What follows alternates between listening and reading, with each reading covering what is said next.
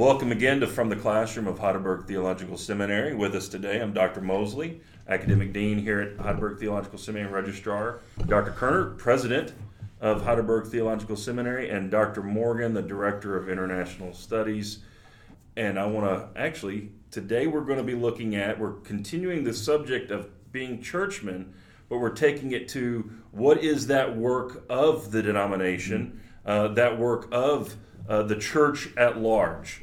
And for that purpose, we're going to have Dr. Morgan read from Acts chapter 13. All right, Acts chapter 13, uh, verses 1 uh, through, let's go to 4. Yes. All right. Now there were at Antioch, in the church that was there, prophets and teachers Barnabas and Simeon, who was called Niger, and Lucius of Cyrene, and Manaen, who had been brought up with Herod the tetrarch, and Saul. While they were ministering to the Lord and fasting, the Holy Spirit said, Set apart for me Barnabas and Saul for the work to which I have called them. Then, when they had fasted and prayed and laid their hands on them, they sent them away. So, being sent out by the Holy Spirit, they went down to Seleucia, and from there they sailed to Cyprus. And part of the reason for reading this particular passage is this is missions. Now, the the beautiful thing about this is is this is both home missions and foreign missions because because they are going uh, you know next door, but then they are going going to be going over into a different land, and part of denominational work is the work of home missions, the work of foreign missions, the work of missions. Uh, and then some of the other things that we can discuss uh, of that denominator you know, is diaconal work. Mm-hmm. Um, I know uh, the RCUS has partnered with the OPC to help out our brothers in the Philippines uh, multiple times. Hurricanes happening in Kenya, mm-hmm. hurricanes happening down there in Texas. I think it was one of the biggest ones recently. Was helping out the brothers down there in Texas, us sending some work to the OPC churches down there to rebuild some things. But there's also, and this is one of the things that I'm, I'm really excited to have Dr. Morgan talk about, uh, is in the OPC they have uh, a, a, pretty strong chaplaincy program uh, that he actually you sit on the committee for that. Is that correct? I, am on the denominational uh, chaplain for uh, yeah. committee for chaplains and military personnel, and then we nominate every year one of our or three of our members to be on the commission.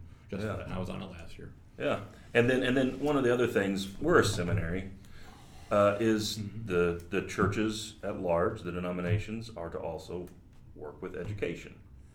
But let's begin in the context of what's happening there in Acts 13. We see that the Holy Spirit is is saying, "Go do missions." Yes, and it, there's there's a lot of interesting happening there. It's Antioch. It's not Jerusalem. Yeah. I always find that interesting because, of course, Jerusalem is its most hardcore of a Jewish background. And missions means taking the gospel to the Gentiles. Now, they've gotten that lesson, but they're still struggling with that. Antioch was a place where there were many of what are, what are referred to as the Hellenistic Jews, Jews who had lived in the Mediterranean world. And so they're a little bit more open. And then soon you have more and more Gentiles actually becoming part of the church. That was the problem that led to the issue in, in Acts 15. But just to notice that uh, it is the local church at Antioch uh, and its leaders that sent out the missionaries. Um, and commission them, as you said, the Holy Spirit uh, says, and of course, by that we we mean the Scripture tells us we are to send out missionaries, we are to do missions. Now, you also mentioned uh, home and foreign missions. That's a bit of a practical uh, distinction that we use, but all missions is missions. That's right. Uh, the the person living next door uh, to your church, um, I would argue, needs to hear the gospel, and the purpose of per- person, excuse me, the other side of the world equally needs to hear the gospel, and they're equally Lost. my concern to hear that gospel mm-hmm. to the extent that I'm able to. Now there are practical issues that come in there, but what is interesting, the local church sent them out, and yet what they did when they came back was reported beyond the local church. When mission churches are started in Antioch, it's the church at large, the whole church, as we talked about in our last session, that then uh, had concern for the issues that we're dealing with in terms of the Gentiles, etc. So there is local church. There is, uh, as we use the, uh, the language, classes or Presbyterian Synod, General Assembly, um, is all concerned in the mission of the church. Well, one of the things you were saying uh, earlier was that, yeah, they reported back to Antioch, but they had to go back to Jerusalem too. In other words, there's that. Uh, while the RCUS does not have a central denominational headquarters, we don't have that. Uh, Jerusalem acted as that, in a sense, where that was where they were having their synod meetings, their general assembly meeting, and whether we want to think of that as the headquarters or whatever that is, that was where they had the sending out. Then they're in Antioch, the local church then gets to say, go do this over here. And I think it's a very important point to make to make and you, you, you hinted at it, but uh, talk a little bit about the fact that they didn't just go to Antioch and report at that local church. Well- that they took it a little bit further. Yes, and I would I would say even though it's in a very primitive, early, undeveloped way, I think there's growth of the church and how to do the things of church within the Book of Acts. Uh, but when when Paul and Barnabas came back, or particularly when Paul came back from establishing churches in his journeys, and as you said, not only went then to Antioch and say, "See what I've been doing," but he reported to the brethren in Jerusalem. Uh, I would argue that that's that's when the brethren had gathered for a meeting. Maybe it was a formally called synod meeting or not, but in some sense they were together and and being involved in the in the being churchmen, being involved in the church. And so, uh, absolutely, what Paul did in the foreign missions field when he established churches was of interest to the church at large. Therefore, accountable, and that was that's a piggyback off of our last episode. That's right. Accountable to the other churches. Could I read something I want to? uh, Yes, read? yeah. All right. Um, you know, I preached through Second Corinthians uh, less than a, two years ago. I just found this little gem of a little passage talking about to the Corinthians of the grace of God that the Philippians and the other Macedonian churches had showed. They're the poor churches, by the way Right. in, in, in that part of the world. Um, now, brethren, we wish to make known to you, uh, you all at Corinth who are rich, okay, we want to make known to you the grace of God which has been given in the churches of Macedonia. Uh, Corinth is in uh, um, Achaia, of course. And that in a great ordeal of affliction, their abundance of joy and their deep poverty overflowed in the wealth of their liberality. Why? Because the church at Jerusalem and the Christians at Jerusalem were starving and under uh, distress and they needed help. Paul uh, appeals to them hey, those people who have the same calling as you, I know you never met them.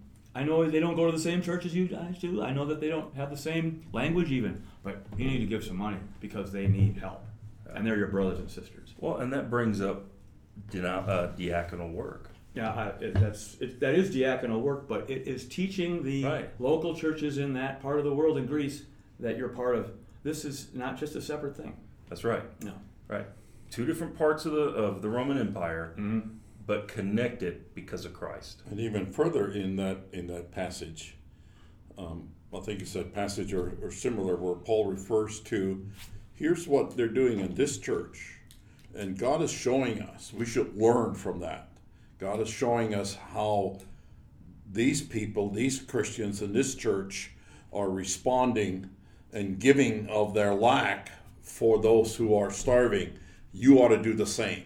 And so there, there, we hold each other accountable, and we hold congregations accountable for one another.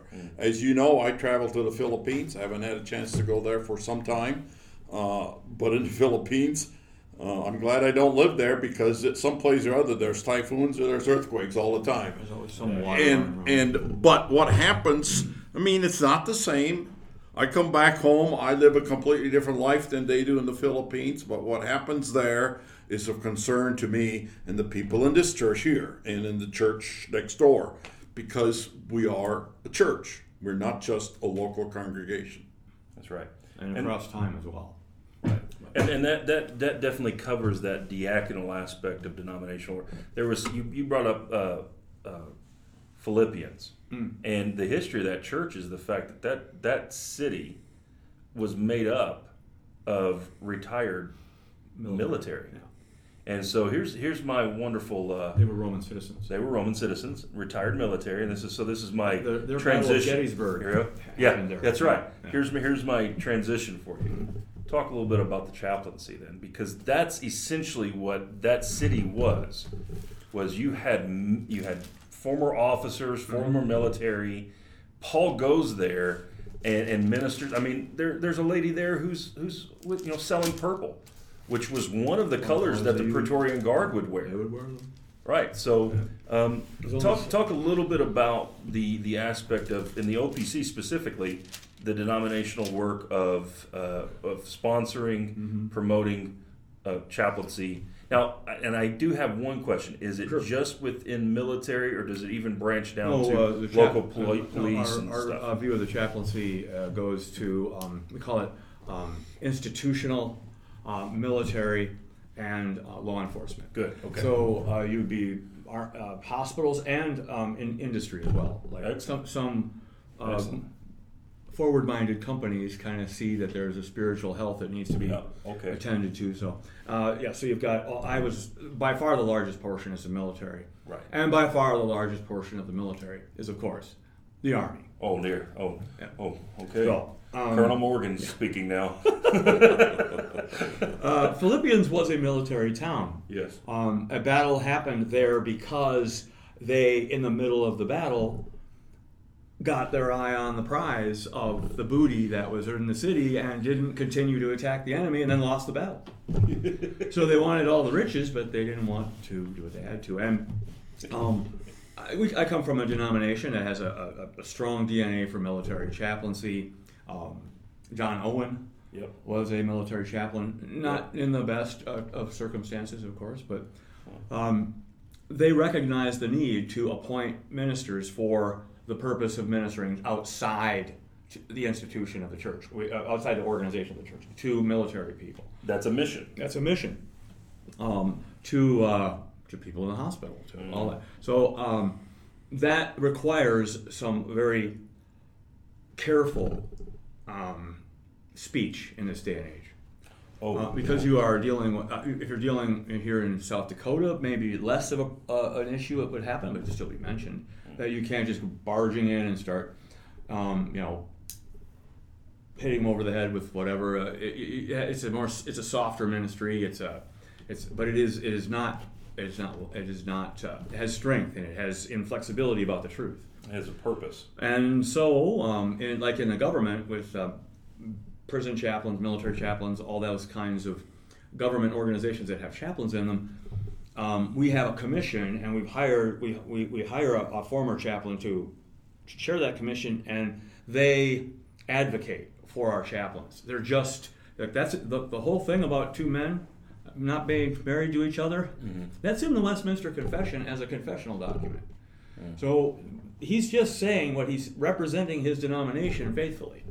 Um, the outside the church doesn't understand that as well as we Right. do, and so that's why that commission exists to look out for the freedom of religion for the chaplains and for the people in the military as well, um, because uh, you know there are uh, there are some. I mean, people in church do strange things. Uh, they, they sin, and they, they do sins that you would seem, but you should spend a little time to get appreciation of what the world out there is like, um, where there's no assumption of right and wrong and no concern for uh, God's glory in any way. There has to be a man to stand there and, and do that. Um, so that that has always been um, that has always been uh, one of the rewards of being a chaplain is is that um, you're alone, you're unafraid, and you're unarmed, and uh, there's nobody to help you. Uh, there's not a session. Uh, there's not a consistory. Uh, military ministry is that kind of lone. It's a it's a lone shepherd in the in the in the land of the enemy um, at, at times. Well, of course, the uh, bringing it back to here just a little bit. Yep. The, the ministry itself can be very lonely, um, and that's that brings us right back to the idea of being a churchman and doing the work of the church beyond Yeah. the local church. Having that accountability. Um, having somebody else to, to back you up, having Yeah. somebody else to be to re, be reporting to. If for no other reason, to stand next to the guy. That's right. And you know, hold him up if it And, happens. and so the idea of, I mean, certainly there are some local churches who have the wherewithal, uh, larger congregations, uh, who can plant other churches. But as soon as they plant another church, it's not just extension of them. I think sometimes there are some models that have done that that that doesn't work well. It is another congregation of the church at large, and so uh, you can't get away from that. Uh, one one last subject. Of course, we could, we could go on to talk about various different aspects of denominational work, uh, publication, but uh, and, and other things, uh, helping retired ministers, their widows, all of that's denominational activity And diaconal, you were pointing out. and diaconal, which um, the last one, let's let's face it, we're we're a seminary putting together a podcast just to kind of so, so people could see, hey, little this is a little bit of what we talk about in the classroom, uh, which is why this is called from the classroom. But even education, in the sense, is a denominational activity. No matter whether or not you have a denominational seminary, uh, it still is a denominational activity. For instance, uh, the the apostle Paul, in places, would establish schools. He there were there was a school in Ephesus, there was a school in mm-hmm. Antioch. In the Old Testament, there were the schools of the prophets. Oh, oh, was okay. Just for argument's sake, were, were they teaching people how to get anointed by the Holy Spirit? Uh, no, no. they were teaching them how to proclaim the gospel. That's what it meant to be a school. So schools, no matter what you want to call it, do you want you want to call it an academy, you want to call it a school, an institution, or seminary? I don't care what you call it. Was never really up to a local church where one man was training somebody. It was always a centralized area in a region where men would go and be trained for gospel ministry. And then if I can pick up on that, and just talk a little bit about Heidelberg Seminary. We are in a local context, um, and yet our our mission is we train men. We're not a church.